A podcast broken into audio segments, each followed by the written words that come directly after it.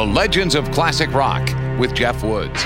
When it comes to the debut album from the world's first heavy metal group, it didn't take many tries to get it right.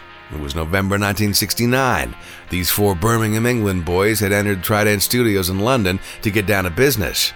As it turned out, they didn't have much time to spend in the studio. In fact, according to their guitarist, they only had two days scheduled, and one of those was devoted to mixing the finished product. So, without time to waste, they recorded all eight songs that would make up their self titled debut live right off the floor, all four guys playing at the very same time. To say the band absolutely nailed it would be an understatement. In February 1970, Tony Iommi, bassist Geezer Butler, drummer Bill Ward, and their singer John Ozzy Osbourne unleashed that debut album. And the exact date Black Sabbath came out could not have been more perfect Friday the 13th.